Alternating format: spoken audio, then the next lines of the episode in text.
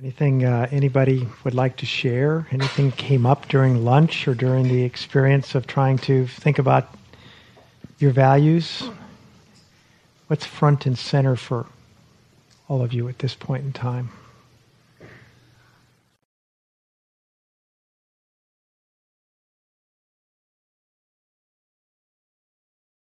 I find it excruciating to try to limit the values to three.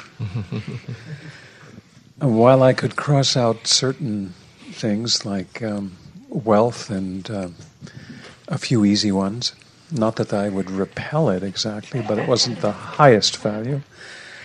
I just found that much of the list included things that it would be very hard to say they weren't equally important. And they're all so woven together. So I really found myself wondering why one has to limit it to three. Thank you. Um, well, first of all, I think you made a good point. Many of those depends on how you interpret the words and the values. Many of those are all interrelated. Um, James and I were talking about, you know, what are our values, and mercy is one of mine, but it's really very closely related to compassion. Um, and actually, the way we came up with this particular list is over the years we've been adding terms and words and values that people have brought up. Oh, this is what I really care about it, and they didn't see it on the list, so we would take one off and put another one on. Um, it was just the way our way of, of best doing it. But uh, the reason, uh, in fact, I'm going to go take this next step after a few seconds, is to really uh, ask you would, if you really think you can identify your top values. Maybe there's six, maybe there's who knows. Are you really living those out? And you know if you are, if in the middle of a distressing situation you're really trying to, to follow those values. And if you're not, if you find out you don't, aren't following, trying to live out those values, you have to ask yourself, are those really my core values? Is there other core values that are really, this is a, something I aspire to, but they're not really how I want to live or am living my life? Uh, and so it's just a way to sort of make it easier to ask people to sort of look at that question. I think there's probably more we all have way more than three core values absolutely.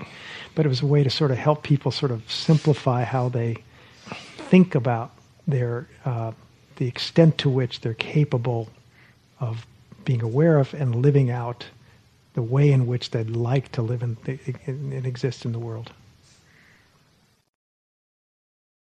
Other thoughts?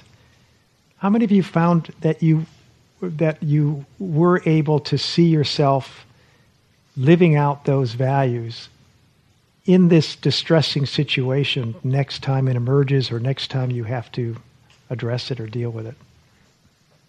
Can anybody willing to share how that would what would what would happen? What what would be the consequence or the outcome? What what would that experience be like? Yeah, living them out next time you're dealing with it or the next time you bring it up. Nan, can we bring the microphone up here? Oh. Oh. Nan, uh, can we bring the mic- microphone up here? Um, what com- occurs for me or what I experience inside is a certain no matter what, no matter what um, around core, like no matter what, God by whatever name, spiritual evolution, no matter what. you know, that is like my whole, I'm inextricably linked, making everything an opportunity for spiritual growth. That is like a core value. Um, mm. But there's a certain place where I feel like a stand amidst no matter what that I wouldn't, it would be such a grievous, what would be betrayal or something of everything that I am. That when it gets to that kind of thing, mm-hmm. then that's when I know Okay. That's, that's a core value. Good. Thank you. I saw somebody else raised in the back. Yeah. Ernie. No, Ernie, go ahead. Um, in some ways, I find it frustrating to um, live those core values uh, when I'm around people that don't appreciate or have those values in themselves. So, um, I find it um, challenging to or tricky, I guess, to be able to um, bring those, not sequester those, but to bring them out in an environment that I'm working with people who, on a day to day basis, um, don't value those or ha- you know have um, core values um, that um, would appreciate uh, and, and encourage me and allow me to to you know bring those out on a day to day basis. Thank you. So, can I ask you some questions about that? Um, if that's okay. Yeah. Can you imagine? First of all, are you sure that people around you would not feel good or would not respond well if you act, played out your core values? I've been, I've lived out the um, um,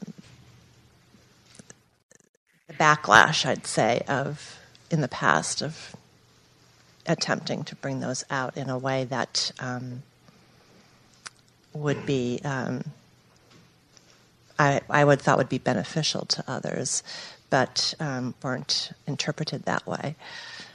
So you just said would be beneficial to others. Right. What about if it's beneficial to you?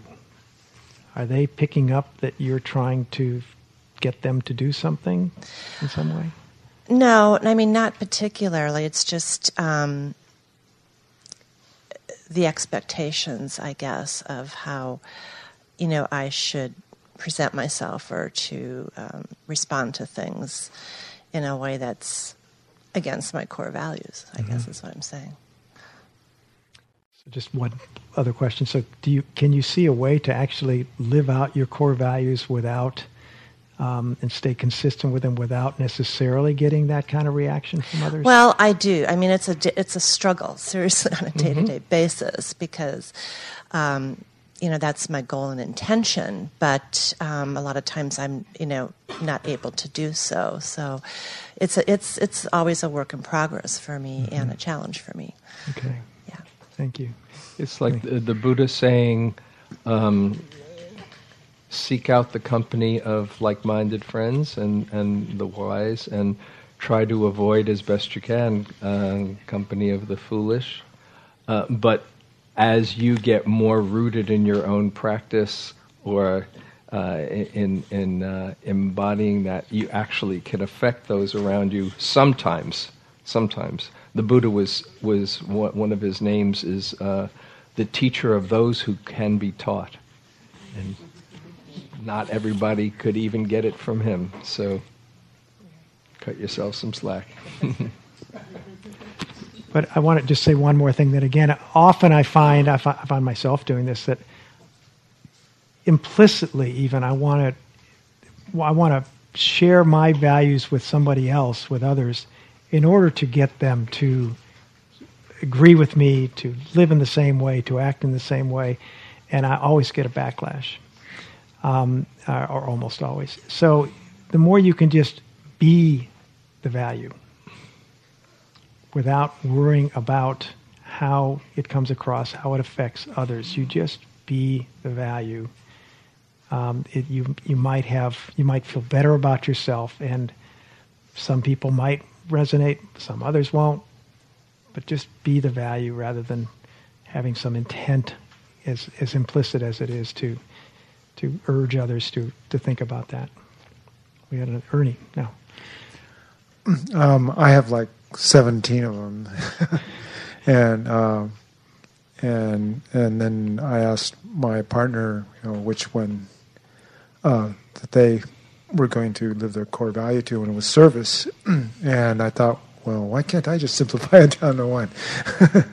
and then I realized that uh, it's an ongoing change for me. It's it's um, like family was real important when my kids were growing up, and um, now it's extended family, so it's changed, and um, uh, and then uh, studying the Dharma more and meditating more.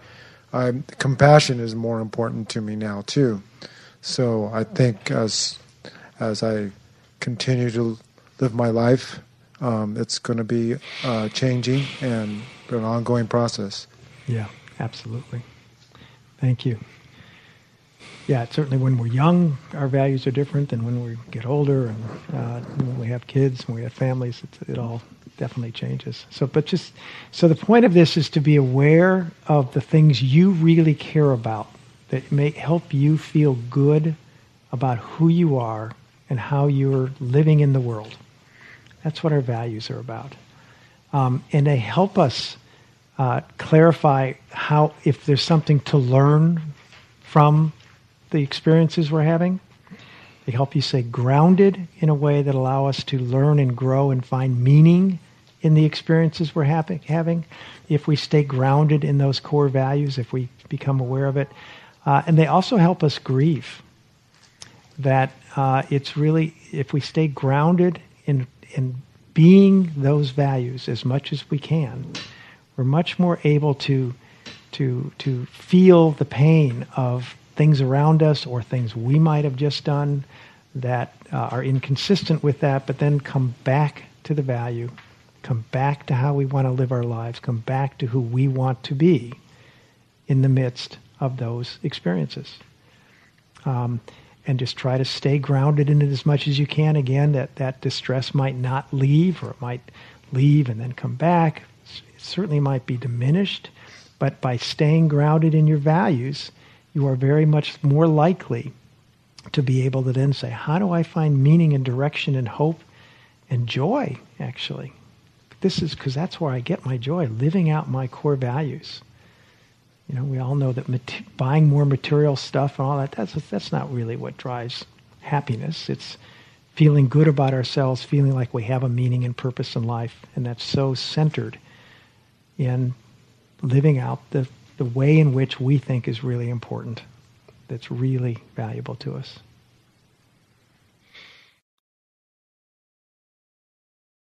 Other final?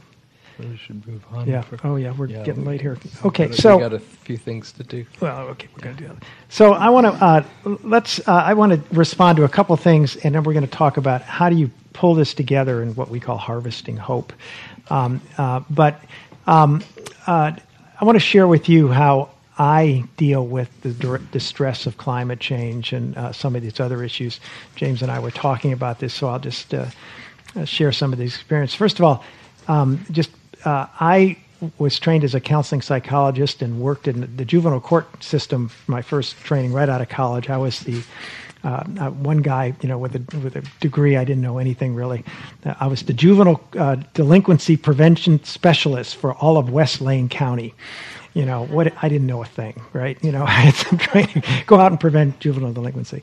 Um, yeah, that's basically, you know, um, and. Uh, I, I, don't know if I ever did it, but I had been a river guide uh, in summers all my life. Uh, and so we started doing outdoor stuff with kids. But then I completely burned out. I couldn't, couldn't tell the difference anymore between a healthy family and, and, an unhealthy family. It was just one of those things. I was so young, I didn't have that ability to do that. It was actually before we started meditation. So um, I went and started a river guiding company. I thought I'd just do this for one summer, just to detox. Um, and we were successful. We did it for another summer. Ended up running a company for about eight years and met my wife there and all that. And in the midst of doing that, we started to see, and we, we ran all over the Pacific Northwest and on the Salmon in Idaho and, and other places, even a little bit on the Grand Canyon. And I started to see the, the rivers start to be degraded, pollution, fish dying, and all sorts of things. And it just really started to, to really bother us.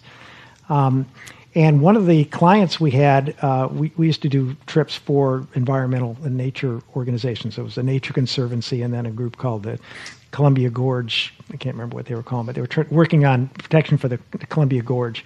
So they were on the trip, and this woman, Marie Mentor, came up to me and said, "You ought to go talk to the local senators about." You know, doing something to protect the rivers. So she set up this meeting with a guy named uh, Mark Hatfield, who at the time, Oregon Senator Mark Hatfield, longtime senator, which is known for not being a strong environmentalist. He was sort of a timber guy. Uh, we went, went in and met with him.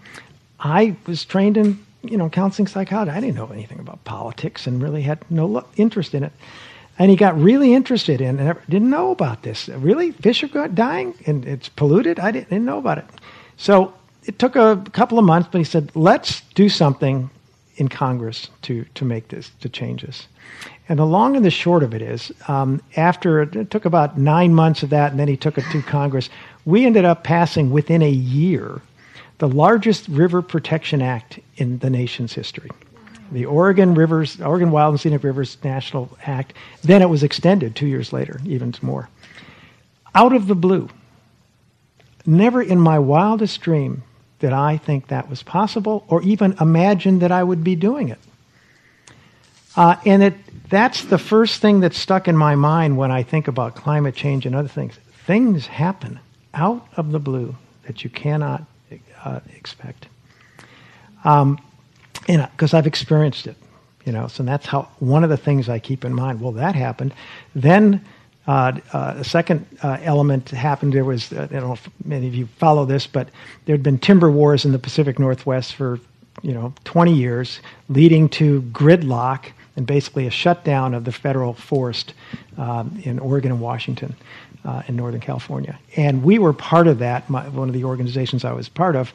Uh, we were focused on the salmon, the aquatic part of it. We had filed endangered species petitions uh, for endangered salmon, and you know, because we said enough is enough.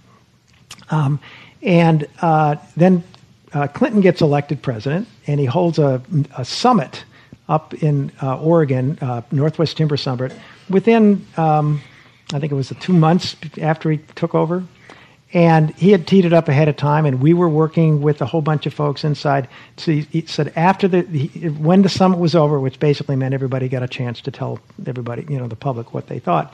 He ordered a team of scientists to develop a new plan for managing and sustaining uh, uh, forest and aquatic systems on public lands in the Pacific Northwest. Uh, we played a pretty important role on the aquatic side, but lo and behold, that plan is still in effect uh, now they might try to tweak it and, and, dink it, but I don't think they're going to get rid of it. And uh, the forests are coming back slowly. Fish have recovered in some ways, in many ways, not everywhere, because they also run on uh, private lands, et cetera, et cetera, and on ocean conditions. But change happened um, in a way that I never would have expected. And I was able to play a small role in those uh, changes and see it firsthand and go, hmm, you know, nobody would have ever thought the Northwest Forest Plan would have come down the pike uh, and been maintained for 20 years. You know, uh, even in the other Bush administration, they were not able to, to, to do much to it. So we'll see what happens. So that's one way in which I keep uh, that uh, hope in mind and keep uh, and, and and help with the grieving. On the other hand, when it comes to climate change, which I've been working on pretty extensively now the last 15 years almost, I know the situation we're in, as all of you do. It's it's not pretty. Um, but at the same time, because uh, because I know it's possible technically to reduce climate change to manageable levels, we have the capacity. We don't need to invent some other new technology uh, to to address the issue. We have the tools, we have the skills now. It's cultural, it's political, it's about the way we think, and it's the speed of change, etc. Um, that gives me hope. And when I link that with my experience in the past, that things out of the blue can happen. That's how I keep going. Although that sense of grieving and, and, and, and gloom is always there below that. Um, and part of that is that we have to acknowledge we are going to hit 2 degrees Celsius temperature increase. Um, that is now in the can, no matter what the Paris Accord says. Um, but even one of the best scientific organizations in the, in the world, the Potsdam Institute in Germany, said, yes, we're going to hit it, but we can actually bring it down below that pretty quickly um, if we really uh, get aggressive. So I'm optimistic in that way too. We are, we are going to. We can bring it back down with the right commitment, with the right strategies, etc.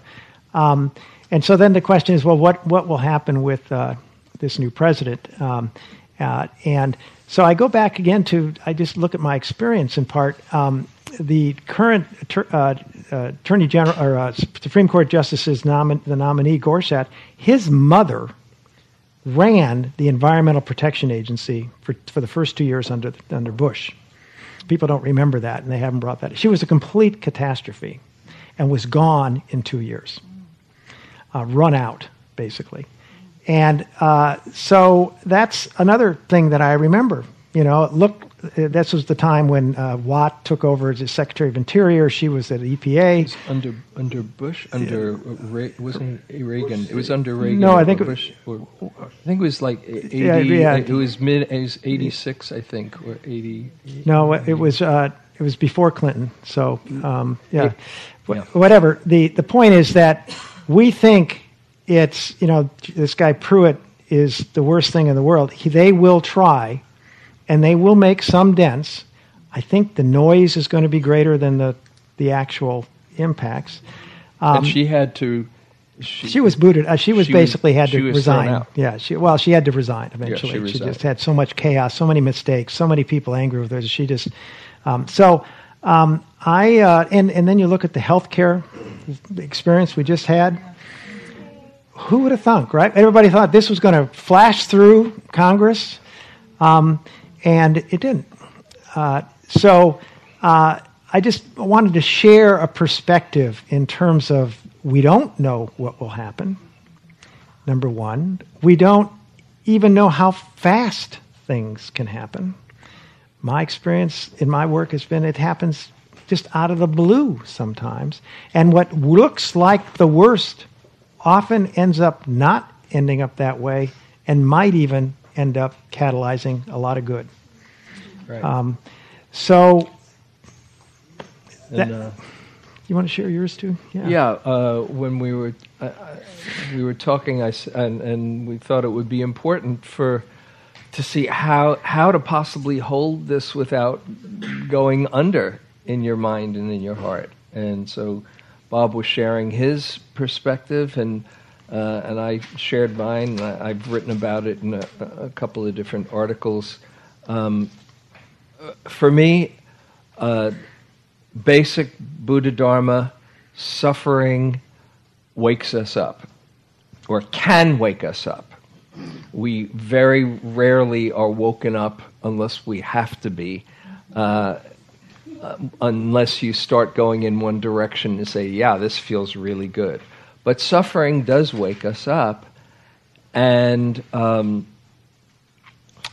we will wake up as a, not just the, the people who watch Rachel Maddow or who are uh, who are progressives or whatever. Everyone, including the climate deniers, will be woken up sooner or later.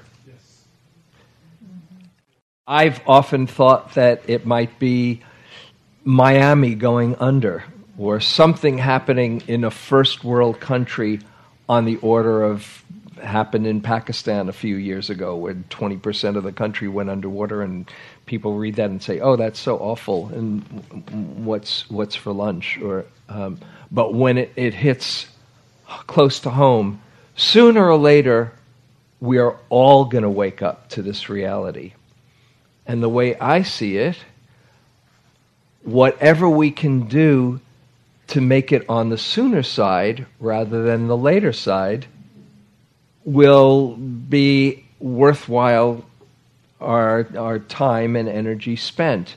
So you don't know when, but as long as you're doing what you can to make it on the sooner side, bef- you know, to uh, to mitigate or uh, or or, or uh, not get to that point of ultra catastrophe, you're doing your part.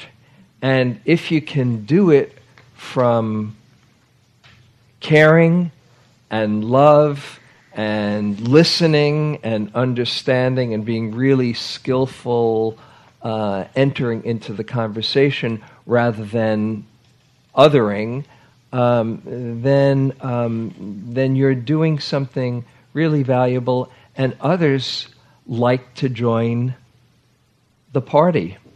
Uh, just like all of these town hall meetings and uh, that have that have happened that that change things. And I grew up in the '60s, and when when uh, you know a counterculture really did make a difference. And this isn't counterculture. This is mainstream culture. So you never know. And what a, what a, an unfortunate thing to draw your conclusion to see, oh, I know where this is going and what's going to happen. You don't know. All you can do is your part in the process. And that is enough. If you try to do more than your part in the process, you get burned out. But if you say, well, I'll, I'll just, uh, I don't know, there's nothing much to do, then you, um, you don't see the possibility of what Bob experienced and what others experience. So sooner or later, why not go for sooner?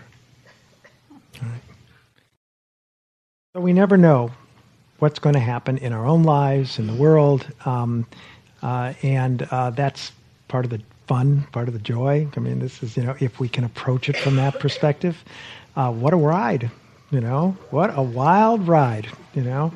Uh, and I think it's also true on the social and ecological and other issues. We really don't know yet uh, what how this is going to play out, um, and some funny things could happen, but that we didn't expect. But the most important thing is how do we want to approach it? How do we want to handle ourselves, hold ourselves, and and and engage in life with those issues going on?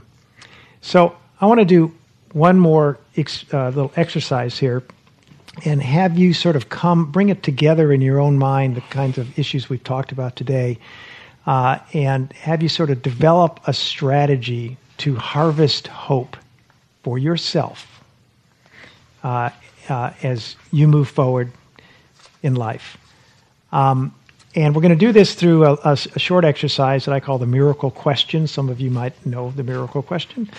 Um, but, uh, and if so, if you would, um, just sort of get yourself in a relaxed uh, position. We'll, we'll just go inside for a few moments.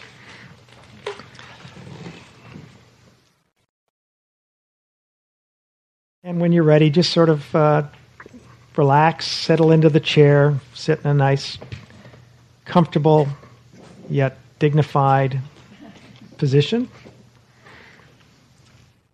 And just follow your breath for a few seconds just to center yourself and be within yourself, just noticing what's happening within you and even around you. Just notice any sounds you hear. Just notice what's happening.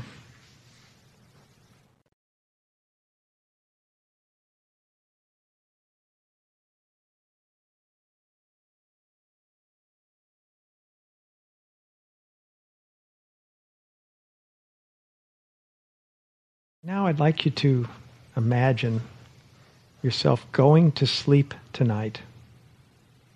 And in the middle of a night, a miracle occurs. You suddenly are able to do whatever you want to help heal the world in a way in which you cannot fail are able to do whatever you want to heal the world in a way that you cannot fail.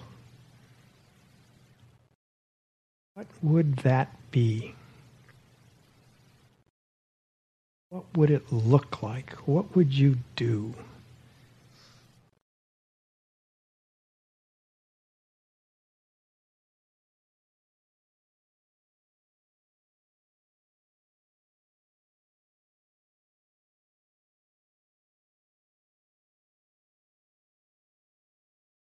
Specific goal or project or projects would you engage in where you knew you could not fail?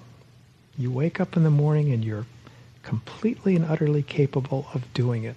What project, what goal, what activities would you engage in?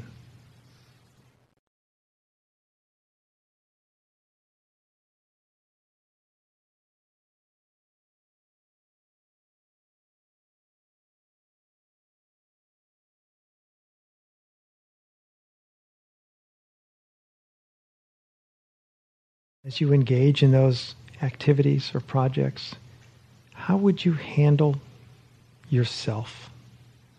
How would you care for yourself? And how would you care for the distress and pain and grief you see out there in the world?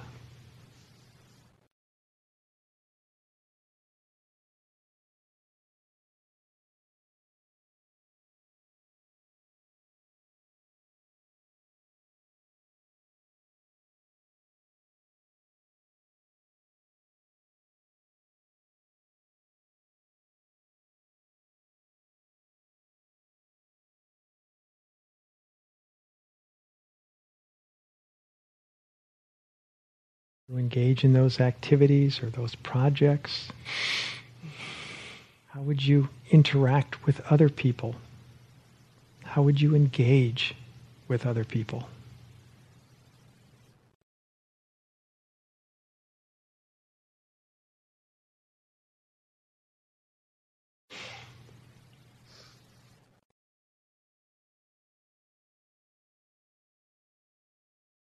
How would you engage with the natural environment all around you? What would you do with the natural environment?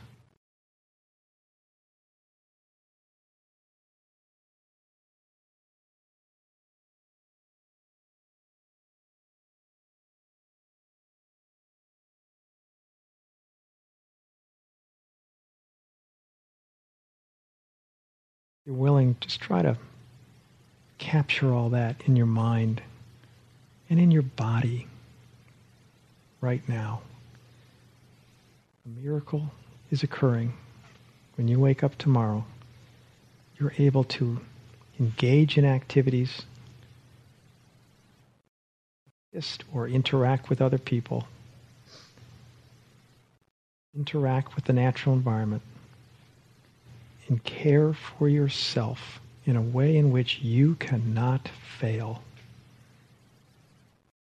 is that? What would it look like, and how would you know that it's happening?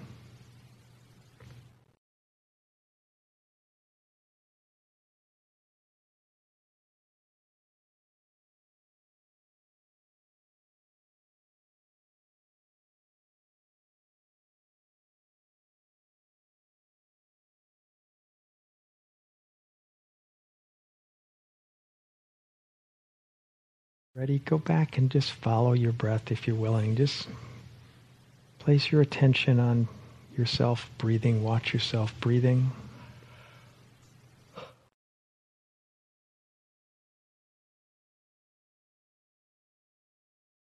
When you're ready, you can come back to the room.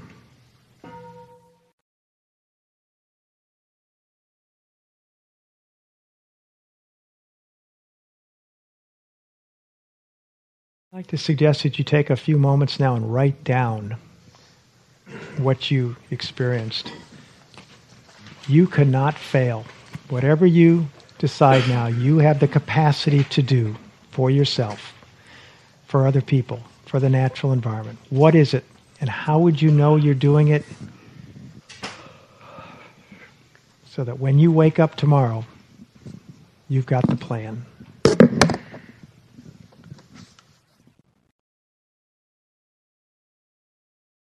Uh, why don't we? Uh, why don't you share what you came up with now? In uh, let's go triads now. Just three people. If you haven't met somebody, you might want to see if you can couple up with them and just share what that was like, what you experienced, what you, what you think you can do now for yourself and for others in the natural environment. So, um, just a few more things uh, before we end. Um, one thing that I wanted to share with you from from this book that I mentioned before. Uh, I think all of these are in the bookstore. I'm not. I'm not sure, but this one is from uh, Joanna Macy and Chris Johnstone. Active Hope, really excellent, and she is a very inspiring being. Active Hope. I'll share the the books that I've been inspired by, besides, of course, from Me to We and Transformational resilience. Uh, Joanna's book. This is a really um, moving book by Andrew Harvey called The Hope A Guide to Sacred Activism. This got me going for a while and is still with me. It's really excellent. Andrew Harvey, The Hope, A Guide to Sacred Activism. Um, there's a book written uh, by one of the people who is here as uh, works as a manager often on retreats. If you sit up the hill, you probably uh, have met Kerry Nelson, who also is uh, one of the main forces in the Green Committee uh, staff at Spirit Rock here, who uh, we we are a very green organization, have gotten lots of acknowledgement for how conscious we are. All of our energy is uh, we produce all of our energy. The solar panels up on the hill, so we don't uh, we don't take away, uh, we don't draw, uh, we put back. Uh, but she wrote a book, a really excellent book called One Small Difference. It's down there in the bookstore. Step into action for a better world. And it's the it's a book. It's not just about climate change. She's been an activist for oh 20 plus years and she's just been motivated in the last couple of years to to do all of this work and it's it answers the question I want to do something, but I don't know where to begin. So, One Small Difference by Carrie Nelson. Um, and um, there's a, a, book I don't have with me that I, Bob and I have mentioned uh, called The Green Boat by Mary Pipher, P I P H E R. Same author as um, uh, Reviving Ophelia, but uh, she's a really excellent. The Green Boat by Mary Pipher. And if you, this is the book that got me going, Eaarth by Bill McKibben. Uh, I I don't know, but Bill McKibben, he's 350.org and one of the most important people on the planet, I would say. Eaarth with two A's. But anyway, back to um, this is from Joanna. This is called, um, this is a prophecy, a Tibetan prophecy, the Shambhala prophecy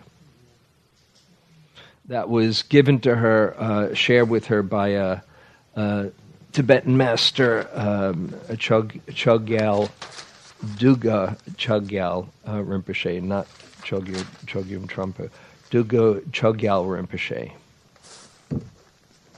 and this was this is uh, from uh, this is 12 centuries ago. This prophecy um, was told. there comes a time when all life on earth is in danger. At that time, great powers have arisen, barbarian powers, and although they waste their wealth in preparations to annihilate one another, they have much in common. Among the things they have in common are weapons of unfathomable destructive power and technologies that lay waste to the world. This is from 12 centuries ago. It is just at this point in our history when the future of all beings seems to hang by the frailest of threads that the kingdom of Shambhala emerges. You can't go there because it is not a place it exists in the hearts and minds of the Shambhala warriors. You can't tell whether someone is a Shambhala warrior just by looking at her or him because these warriors wear no uniforms or insignia. They have no banners to identify whose side they're on, no barricades on which to climb to threaten the enemy or behind which to rest and regroup. They don't even have any home turf. The Shambhala warriors have only the terrain of the barbarian powers to move across and act on. Now the time is coming when great courage is required of the Shambhala. Now the time is coming when great courage is required of the Shambhala warriors, moral and physical courage. That is because they are going right into the heart of the barbarian powers to dismantle their weapons They're going into the pits and citadels where the weapons are made and deployed. They are going into the corridors of power where the decisions are made. In this way, they work to dismantle the weapons in every sense of the word. The Shambhala warriors know these weapons can be dismantled because they are manomaya, which means mind made. They are made by the human mind and thus can be unmade by the human mind. The dangers facing us are not brought on us by some satanic deity or some evil extraterrestrial force or by some unchangeable preordained fate. Rather, these dangers arise out of our relationships and habits, out of our priorities. So, now is the time for the Shambhala, Shambhala warriors to go into training, said Chogyal Rinpoche. How do they train? Joanna asked. He replied, They train in the use of two implements. Actually, he used the term weapons. What are those weapons? Joanna asked, and he held up his hands the way the dancers hold up the ritual objects in the great Lama dances of his people. One, he says, is compassion. The other is insight into the radical interdependence of all phenomena. You need both. You need compassion because it provides the fuel to move you out of where you need to be, move you out to where you need to be, and to do what you need to do. It means not being afraid of the suffering of your world. And when you're not afraid of the world's pain, then nothing can stop you. But by itself, that implement is very hot. It can burn you out. So you need the other tool, the insight into the radical interconnectivity of all that is. When you have that, then you know that this is not a battle between the good guys and the bad guys. You know that the line between good and evil runs through the landscape of every human heart. And you know that we are so interwoven in the web of life that even our smallest acts have repercussions that ripple through the whole web beyond our capacity to see. But that is kind of cool, even a little abstract, so you also need the heat of the compassion. The Shambhala prophecy. You can actually get that online too. Uh, just put in Shambhala prophecy. Joanna Macy would, would do it.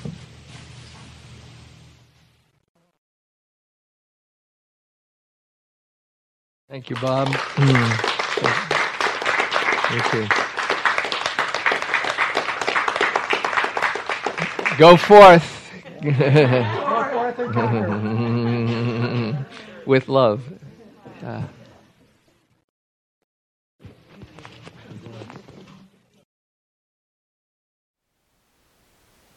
Thank you for listening. To learn how you can support the teachers and Dharma Seed, please visit dharmaseed.org slash donate.